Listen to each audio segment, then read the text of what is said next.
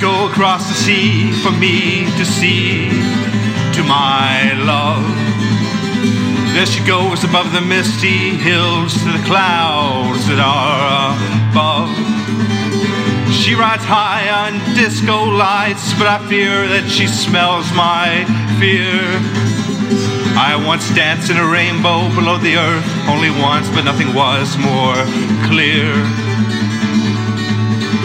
That I must continue to fight for the divine right to die. The tunnel, it is far too bright, man, it seems out of sight.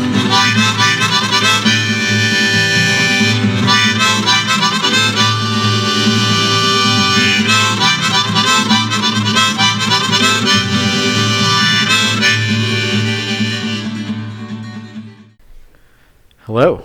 Hello. I'm Andrew. I'm Rachel. And this is the Hip Squared podcast. It absolutely is not. What is it then?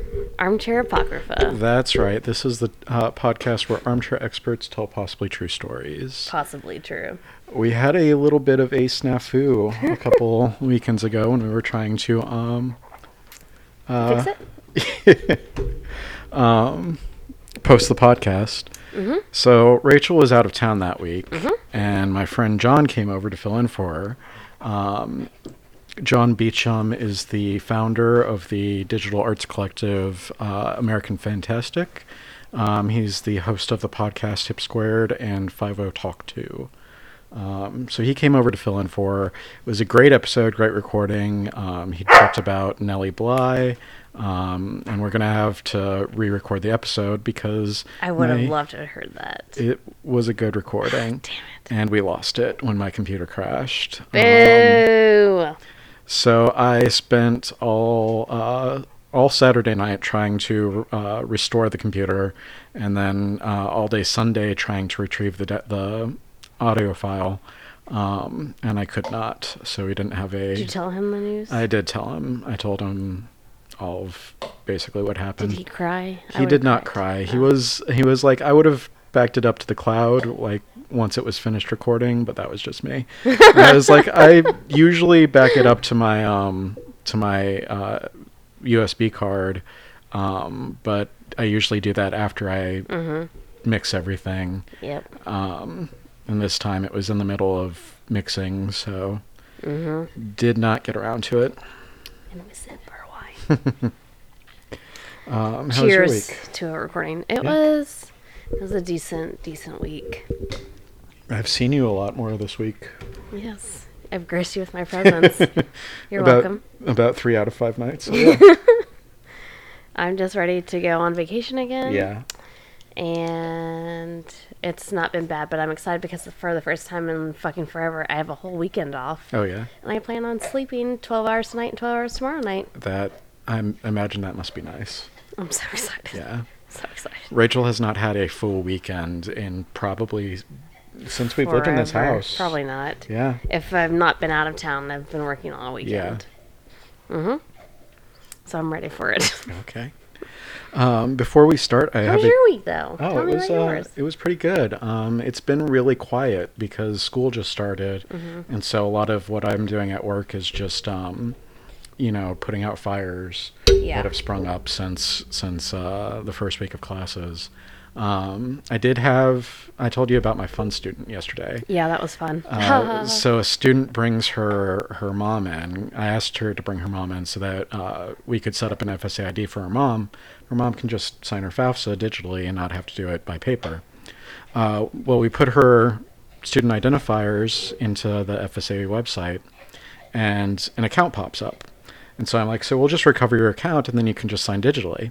Well, we get into the account and it has the wrong social security number, which happens every so often. You just log in and correct it. Except this time it won't let me. So I call Federal Student Aid. I'm like, hey, I've got a student here with her mother. We're trying to get the mom's social security number corrected on the FSA ID. And the first woman is like, okay, we can help you with that. And I'm like, there's just one problem. The mom only speaks French. Like, we need to get a translator. Oui. I can't speak French. I can't translate for her. The student can translate for her if you think that would work. She was like, we usually have to talk to the person whose FSA ID account it is.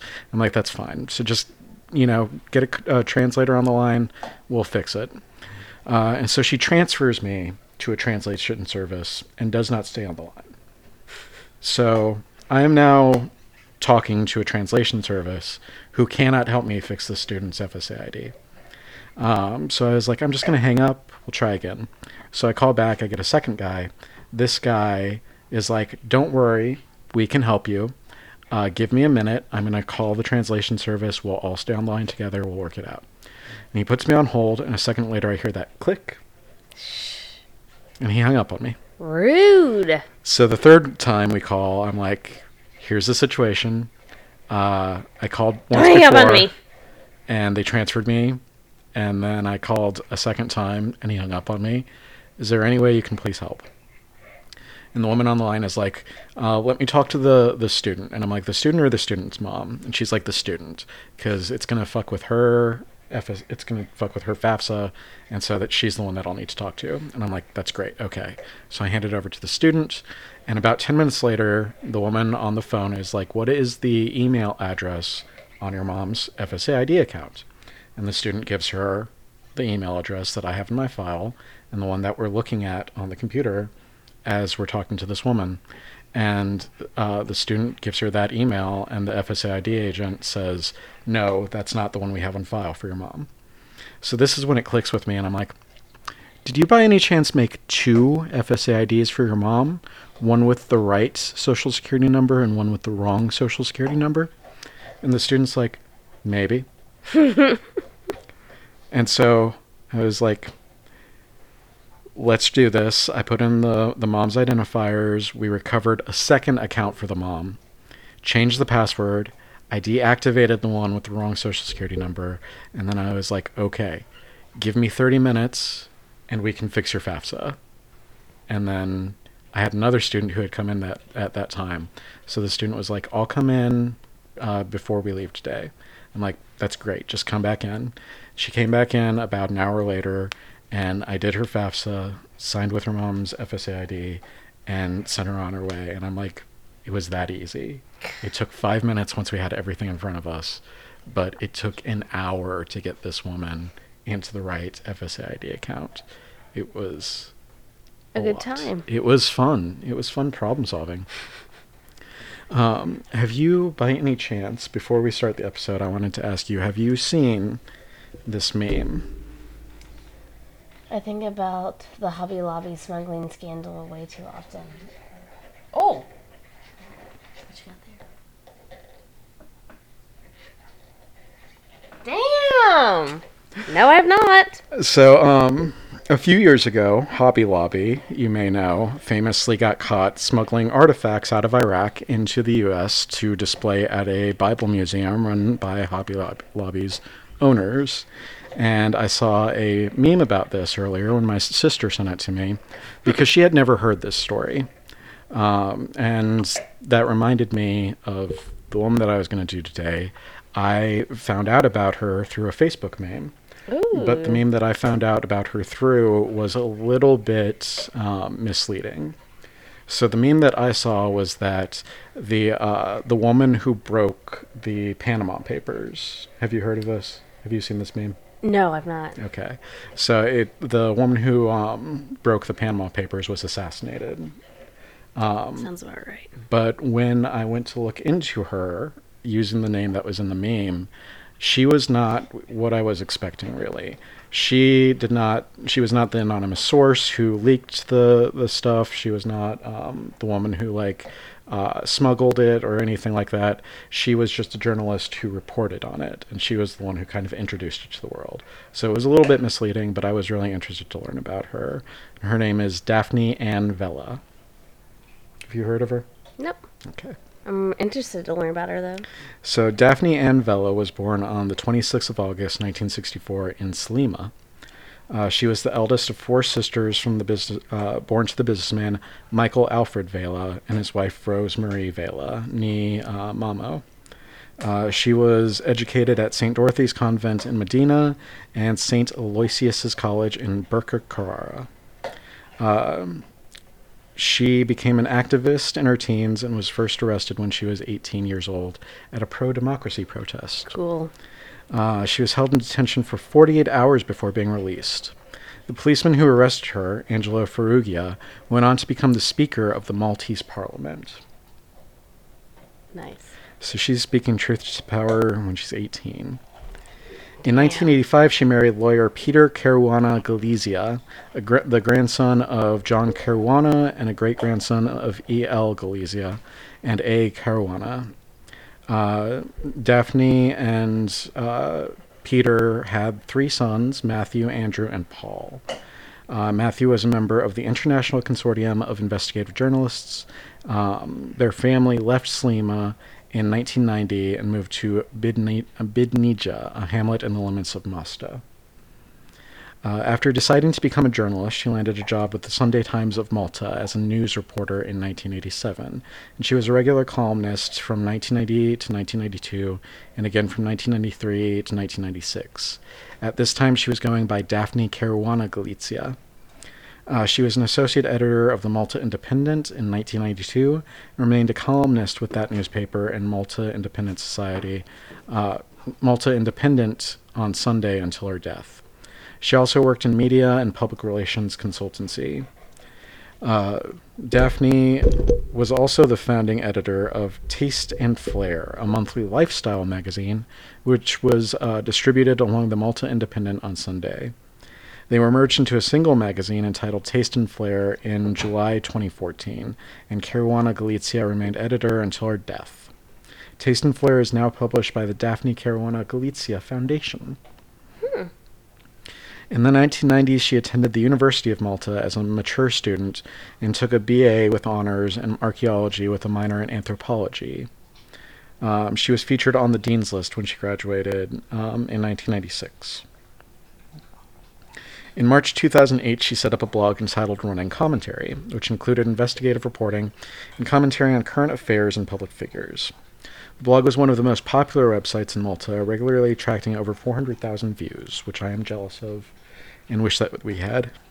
One day we will. Her blog, Running Commentary, attracted more viewers than the combined circulation of Maltese newspapers. Damn. I'm about to read some things that need a content warning for political violence and violence against animals. So if you're sensitive to those things, you may want to skip ahead a few minutes. Caruana Galizia was harassed relentlessly and intimidated for her work and opinions. The front door of her house was set on fire in 1996. The family dog had its throat slit and was laid across her doorstep. Years later, the neighbor's cat was burned, probably in a misdirected attack. There was a murder attempt in 2006 when the house was set on fire while the family was asleep inside. After Caruana Galizia started her blog, her terrier Zulu was poisoned and her collie Rufus was put down after being shot. According to Matthew Caruana... I got it. What's up? Nothing, it's rude. According to Matthew Caruana Galizia, threats were almost a daily occurrence. These took the form of phone calls, letters, notes pinned to the front door, text messages, emails, and comments on her blog. Caruana Galizia was arrested on 8 March 2013 for breaking the political silence on the day before the 2013 general election, after she posted videos mocking Joseph Muscat. She was questioned by the police before being released after a few hours. In November of 2010, after commenting about the conservation of the former home of Queen Elizabeth II, Galizia was described by the Daily Telegraph as the leading commentator in Malta. Other major stories and controversies centered around the Panama Paper revelations and allegations that Chris Cardona had visited a brothel during an official government visit in Germany in January 2017. In 2016, Caruana Galizia questioned how British millionaire Paul Golding got rich and acquired Palazzo Nasciaro in Naxar. From mid-2017, Caruana Galizia became a harsh critic of the new nationalist opposition leader, Adrian Delia, over claims that he had laundered money for a company involved in a prostitution ring in Soho. And in February 2016, she hinted on running commentary that the Maltese government minister Konrad Mizzi had connections with Panama and New Zealand.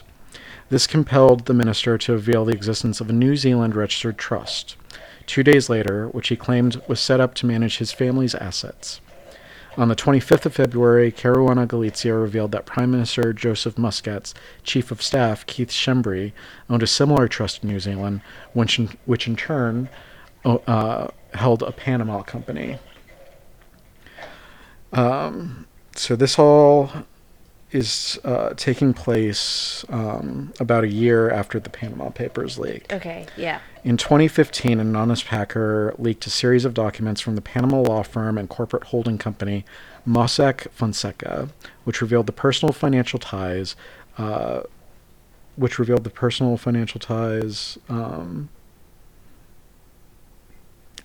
completely just trailed off in the middle of that sentence. John Doe. Go with it. Hashtag armchair apocrypha. Hashtag armchair apocrypha. Personal financial ties of a lot of rich people throughout the world. Got it. Probably what I was going armchair. For. John Doe, the whistleblower who leaked the documents to German journalist Bastian Obermeier from the newspaper Süddeutsche Zeitung, remains anonymous, even to the journalist who worked on the investigation. My life is in danger, he told them. In a May 6, 2016 statement, John Doe cited income inequality as the reason for his actions and said that he leaked the documents simply because I understood enough about the contents to realize the scale of the injustices that they described. He added that he had never worked for any government or intelligence agency and expressed willingness to help prosecutors if granted immunity from prosecution. After SC, the German newspaper, verified that the statement did in fact come from the source of the Panama Papers, the International Consortium of Investigative Journalists posted the full documents to its website, which is how the Panama Papers first came out. SC asked the ICIJ to help because the amount of data involved. Journalists from 107 media organizations in 80 countries analyzed documents detailing the operations of the law firm. After more than a year of analysis, the first news stories were published on April 3, 2016, along with 150 of the documents themselves. The April 2016 leak confirmed that Konrad Mizzi owned a Panama company, Hernville Incorporated, and that Mizzi and Schembri had also opened another company, Tilgate Incorporated. The companies were also owned by the Orion Trust New Zealand Limited, which are the same trustees of Mizzi and Schembri's New Zealand Trust, Rotorua and Haast, respectively. So you don't have to memorize these people's names, but these are the people that Galizia had gotten herself into an internet war with, a journalism war. As the first person to break news of Mizzi's and Schembri's involvement in Panama, Daphne Caruana Galizia was subsequently named by Politico as one of the 28 people who are shaping, shaking, and stirring Europe. Politico described her as a one-woman WikiLeaks crusading against untransparency and corruption in Malta. In 2017, she alleged that Egrant, another Panama company, was owned by Michelle Muscat, wife of Prime Minister Joseph Muscat. Muscat claimed that the allegations are the reason he called the June 2017 general elections almost a year early, which saw his Labour Party return to power. But Caruana Galizia showed that an early election had already been planned before the leaks. At around 3 p.m. on October 16, 2017, Caruana Galizia was assassinated in a car bomb attack on her leased Puget 108 while she was driving close to her home in Bidnica. The explosion left the vehicle scattered in several pieces across nearby fields. She was in the driver's seat at the time. Her remains were found by her son Matthew, 80 meters away from the blast site, after he heard a blast from their family home. He wrote on Facebook, "I looked down and there were my mother's body parts all around me." Her assassination marks the sixth car bombing in Malta since the beginning of 2016, and the first one where the victim was not a known criminal, and the fourth fatality. The title of her last blog post before leaving in her car read, "That crook Schembri was in court today pleading that he is not a crook." And I am not a crook. Sorry, that's how I am imagining him saying that, but go ahead. The blog Proceed. Post The blog post ended with the line, "There are crooks everywhere you look now. The situation is desperate." Will you calm yourself? Barring during elections, her home had not been under police scarred since 2010. According to police sources, her protection was further relaxed after the Labour Party was returned to power in 2013. The power to set up a public inquiry into whether Daphne Caruana Galizia's life could have been saved rests with the Maltese Prime Minister, Joseph Muscat. He did not immediately set up a public inquiry. The formal request by Caruana Galizia's heirs to set up a public inquiry was presented by letter to Malta's Prime Minister Joseph Muscat on August 9, 2018, based on the legal opinion of Doughty Street Chambers and Bott Murphy Solicitors. The Prime Minister has blocked a public inquiry, forcing Daphne Caruana Galizia's family to litigate to ensure that their rights are protected. So the man that she was railing against is the one who has the power to open an investigation into her death. Sounds about right. Forensic teams. Sounds like he's going to get to the bottom of it. Oh, I'm definitely sure that we'll get an answer any day now. Okay, good. Forensic teams and police investigators arrived at the crime scene soon after the explosions. The head of the magisterial inquiry was initially to be a magistrate, Consuelo Scary Herrera, who had previously had the police prosecute Caruana Galizia for criminal libel in 2010 to 2011. So this guy had prosecuted her before. Caruana Galizia's family successfully challenged her role in the investigation, citing her conflict of interest. Scary Herrera recused herself from the investigation 17 hours later, when it was replaced by Magistrate Anthony Vela, who was removed from the inquiry when he was appointed to judge the case. Muscat stated that the United States Federal Bureau of Investigation was asked to help the police investigating the car bomb attack. Police forensic investigation team from the Netherlands also arrived to assist. The investigators were also joined by three Europol officials. The non-Maltese teams provided technical support. On December 4th, 2017, Maltese Prime Minister Joseph Muscat announced that 10 individuals had been arrested in connection to the investigation, 3 of whom were later charged with executing the assassination. The suspects were identified as George DiGiorgio, his brother Alfred DiGiorgio, and their friend Vince Muscat. Recognize that last name? Muscat? Muscat. Yeah. None of the 3 suspects had been brought to trial. None of the intermediaries and mandators have been identified and prosecuted. Malta's Prime Minister continues to block the public inquiry into the circumstances of Daphne Caruana Galizia's assassination in violation of the European Convention on Human Rights. Caruana Galizia's remains were released for burial on the 27th of October 2017. A public funeral was held on November 3rd, 2017, at the Rotunda of Mostar. Thousands of mourners attended the funeral, applauding and making V for Victory signs as her coffin was carried out of the church by her sons. The day was observed as a national day of mourning in Malta. A funeral mass was conducted by Charles Scicluna, Archbishop of Malta, who in his homily told journalists never to grow weary in your mission to be the eyes, the ears, and the mouth of the people. In a message directed to Caruana Galizia's sons, Matthew, Andrew, and Paul, he said, "As you know, whenever your mother was abroad, she had a habit of lighting a candle in church for each one of you. The silent prayer of a mother for her children. Your beloved mother died a cruel death by the hidden hand of someone who valued darkness over the light of his actions are evil. See that you will always be children of the light." President Marie-Louise Colliero-Preca and Prime Minister Joseph Muscat did not attend the funeral, saying Caruana Galizia's family had made it clear that they were not welcome there. The leader of the opposition, Adrian Delia, was conspicuous by his absence.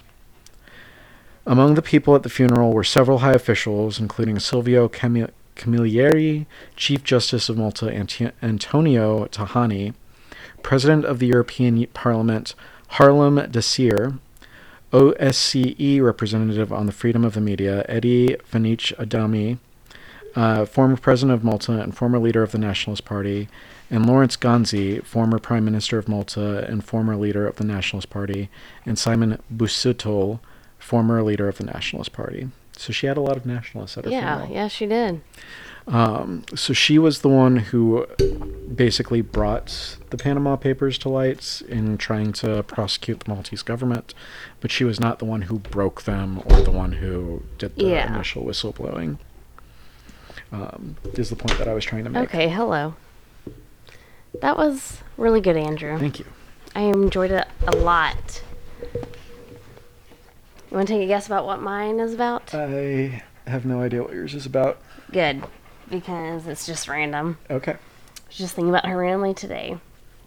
Today I'm going to do, it's kind of short because my computer is acting up on me a lot. Okay. So we're just going to go through it real fast.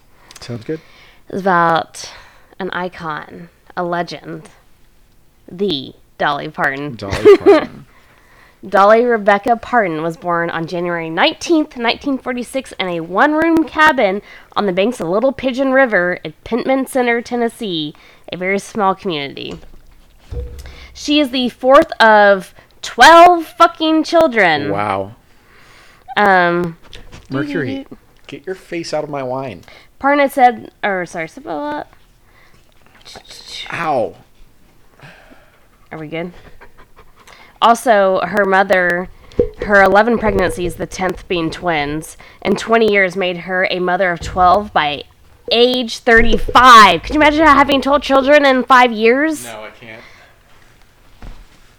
Man. Dolly Rebecca Parton. Dolly's middle name comes from her maternal great-great-grandmother, Rebecca Whitted. She has described her family as dirt poor. Dirt poor. Parton's father paid the doctor who helped deliver her with a bag of cornmeal. Yep. I'm good with that. Cornmeal. She began performing as a child. She began performing as a child, singing on local radio and television programs in the East Tennessee area. By 10, she was appearing on the Cass Walker Show and radio and WBIR-TV in Knoxville, Tennessee. Can you imagine being that famous that young? Nope.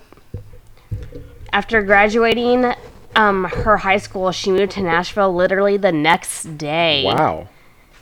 Her initial success came as a songwriter, having signed with Combine Publishing shortly after her arrival.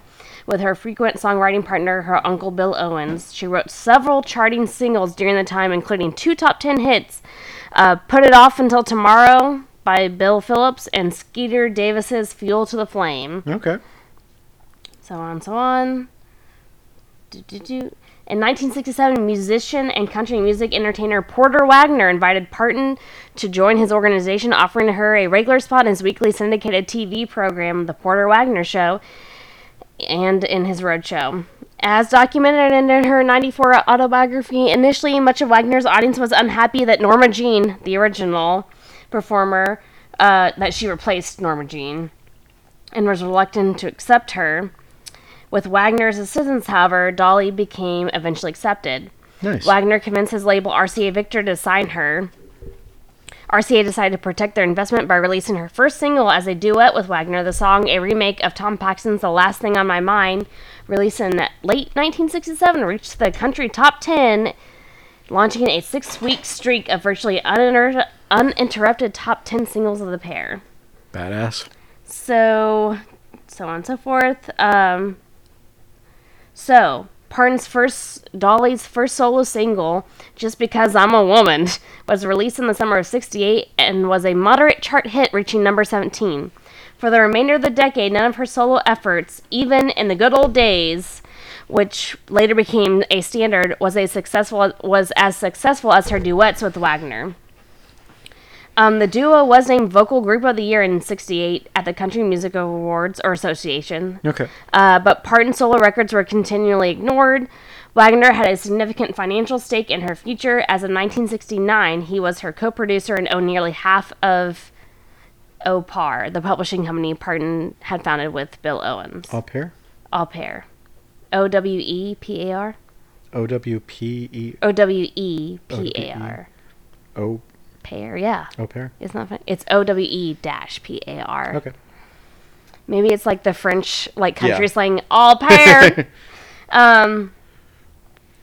Both of them had grown frustrated by her lack of solo charts, so Wagner persuaded Parton to record Jimmy Rogers' Mule Skinner Blues, a gimmick that worked. The record shot to number 3, followed closely by her first number 1 single, Joshua. For the next 2 years, she had numerous solo hits, including her signature song, Coat of Many Colors, in addition to her duets.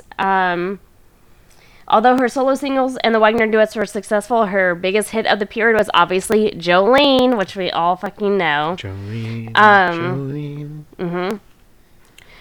Dolly Parton, who had always envisioned a solo career, made the decision to leave Wagner's organization. The pair performed their last duet concert April of 1974, and she stopped appearing on his TV show in mid-74, which is probably the same fucking time. Yeah. Although they remained affiliated. In 1974, her song, I Will Always Love You, written about her professional break from Wagner, went to number 1 on the country chart. Nice. Around the same time, Elvis Presley indicated that he wanted to record the song. Dolly was interested until Presley's manager, Tom Parker, told her that it was a standard procedure for the songwriter to sign over half of the publishing rights to any song recorded by Presley. So she fucking refused, like the badass woman she is. That decision has been credited with helping to make her many millions of dollars in royalties from the song over the years. Duh, thank you, Whitney Houston. So now we're going to the late 70s, early 80s. She consistently charted in the country top 10 with 8 singles reaching number 1. But we don't know country much, so we won't talk about it. She's won several Grammy Awards for all these. She's been in movies like 9 to 5. And then in the late 80s, early 2000s, she kind of went into bluegrass for a little bit and really enjoyed it. And then when we're getting to more present, like the last 10 years, it says that Parton earned a 2nd Academy Award nomination for her Best Original Song for Travelin' 3, which she wrote specifically for the feature film Transamerica. Due to the song and film's acceptance of transgender women, Parton received death threats for it. Well, that's not good. Yep. And then I do remember this song because I did listen to it. She returned to number 1 on the country chart later in 2005 by lending her distinctive harmonies to Brad Paisley's When I Get Where I'm Going. So on and so forth. Sorry. No worries. On October 27th, 2009, Parton released a 4-CD box set, Dolly, which featured 99 songs and spanned most of her career, which is kind of cool. Damn. She has 99 fucking songs. 99 songs. On February 11th, 2012, after the sudden death of Whitney Houston, Dolly Parton stated, "Mine is only one of millions of hearts broken over the death of Whitney Houston. I will always be grateful and in awe of the wonderful performance she did on my song, and I can truly say from the bottom of my heart, Whitney, always love you. You will be missed." I do remember seeing a thing where Dolly Parton's like, yeah, I wrote the song and did great, and then I heard Whitney sing it for the Bodyguard or whatever, and she's like, that is her song. And I'll talk a little bit more about how much I respect Dolly Parton.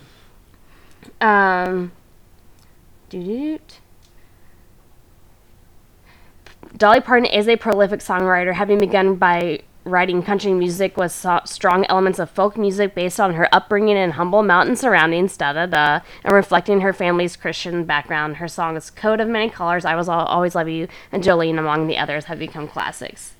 And also her songwriting has been in many films, like I said earlier. 9 to 5, I Will Always Love You was in The Bodyguard. She had The Best Little Whorehouse in Texas, which is actually a really good movie. I think it is. I believe you. It's fun. So the thing I love about Dolly Parton is she does all this. Everyone's on her. She's such an icon, but you don't really know much about her personal life because she's actually personal about it and doesn't give a shit. So on May 30th, 1966, Dolly Parton and Carl Thomas Dean were married in Georgia. Okay. Although Parton does not use Dean's surname professionally, she has stated that her passport says Dolly Parton Dean and that she sometimes uses Dean when signing contracts. And he is a retired from running an asphalt road paving business in Nashville, has always shunned publicity and rarely accompanies his wife to any event. She's always by herself. Okay. According to Dolly, he has seen her perform only once. She has also said in interviews that although it appears they spend little time together, it is simply that nobody sees him in public. And she's not really in public that often. I can like imagine being in that situation. Exactly. Like, no, I'm good. I support you, but also I'll be here. Yeah. She's commented on Dean's romantic side, saying that he does spontaneous things to surprise her, and sometimes even writes poems for her. In 2011, she said, "We are really proud of our marriage. It's the first for both of us and the last." Aww. I can also understand why she wouldn't want to go by Dolly Dean. Yeah, they don't have any children of their own, but they have raised like nieces and nephews together, and that's what I love about her. She's been, I don't know, it really doesn't say too much about her because she keeps it so private, and that's what I fucking love about her. How old is she now? She is, I have a couple fun facts, so I'm not quite done, but I'll be done soon. 73. 73. Yeah. Isn't that crazy? And she's still making public appearances. That is impressive. Yeah, she still goes on tour, so I'll have some fun facts about her. Okay. I'm sorry, this is a really bad one because my computer is not working. She once, I think I've heard this before, but I think it's funny. She once lost a Dolly Parton lookalike contest. I remember that story. Yeah. Yes. I think it was a drag show contest, and she lost it. I've also heard Adele has lost one too, or she's been in one. The first cloned sheep was named after her. So you know how the first cloned sheep was named Dolly? Yeah. Well, it's named after this specific Dolly, which is kind of cool. They revealed that the sheep was derived from a mammary gland cell, and they couldn't think of a more impressive pair of glands than Dolly Parton's. That's a little bit... That's rude. Inappropriate. Yep, sorry. Yeah. Should have left that part out. Hashtag armchair apocrypha. Hashtag armchair apocrypha. She's never running any of her rides at Dollywood. Have you been to Dollywood? No. My friends and I went, but it was closed. We were there in the wrong season. She turned down Elvis. Oh, that was about the song. Never mind. Do you know what her hit Jolene was written about? Who? A banker. A banker. Have you ever wondered who her hit song Jolene was about? Dolly actually wrote the song about a redheaded banker teller. She said the banker was showing interest in her husband, and he loved going to the bank because she paid him so much attention. It became a running joke between the couple, and Dolly teased, "You're spending a lot of time at the bank. I don't believe we got that kind of money." And she never sleeps in hotels on tours. With as much as she travels, it's quite surprising that she doesn't sleep in hotels. She just finds it more convenient to sleep on her tour bus. Okay. She hates unpacking and packing all of her clothes, so she just stays in her bus. But I've been one at hotels that I never put my clothes in their dressers. No, I don't. No. Yeah, exactly. I keep all of it on I live out of my suitcases. If I'm there for a week, I'm living out of suitcases every day. Yeah, same. Like, I just keep it there on the floor. Yeah. Yeah. But that's a little bit about Dolly Parton, because we don't need to know much about her, because we need to respect her privacy, which she obviously wants. Well, she is a badass woman, so. Mm-hmm. I know. So, sorry, that's a little tidbit about Dolly. Maybe I'll dig deeper and find more out about her. Deep dive. Hard deep dive. Yeah. Sorry. You did a long one this week, I did a short one, and then we'll do, like, a normal one next week. Sounds good. Next 2 weeks. Ugh. You ready to get out of here? I am. You're going to go back to Mindhunter. Yes, we are. We are. Not me. Both of us. All right. So that was our episode for this week. We're going to go watch Mindhunter. I think we've only got a few more episodes left in this season. You can find us online at absentactivismarts.wordpress.com. It's been so long since I've done this, damn. You can find us online at absentactivismarts.wordpress.com. You can find us on Facebook at absentactivismarts. You can find us on Twitter at absentactart. I got a Facebook message the other day from a woman who did not quite understand what absent activism arts is. Sounds I think quiet. She thought it was a service of some kind. We're not a service. We're a collective. If you have questions about what a collective is and what a collective does, you can text us and find out about that. But we're not a service. We don't do services. If you are interested in commissioning a drawing or painting or anything like that, our artist Katie White has artwork up on the website. If you're interested in music, our guitarist and singer-songwriter Joshua Paul Brooks, who does our intro and outro, you can find him on Reverb Nation. And we have links for everything up on the website. And you can find my books and my short stories up on our website. There are links to the Amazon and Medium pages. I'm also on the Fediverse at AWM Rights on Mastodon and Gibberfish. We also have a PayPal. We don't have any patrons. If you want to sign up to support us, help us buy new microphones, get more guests, be able to do nice things so our computer doesn't crash again and lose the audio file. No, I want to hear it. Look us up on Patreon and consider throwing us a few dollars. I also have Venmo, PayPal, Square Cash, and Coffee set up if you just want to make a one-time donation. And I think that is everything. If you want to see pictures of our cute dog who has been whining at us throughout this episode, you can check me out on Instagram at AWM Rights. And I think that's everything. Yes. All right. We're going to get out of here. We'll see you next time. We love you and have a great week.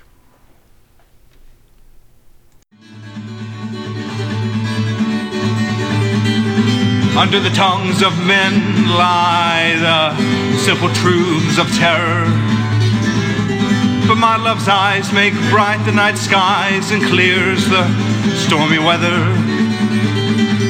In the rain I'm like a wet dog, in my hunger it intensifies, but the thunder clears all my mind sounds and the fear it is justified.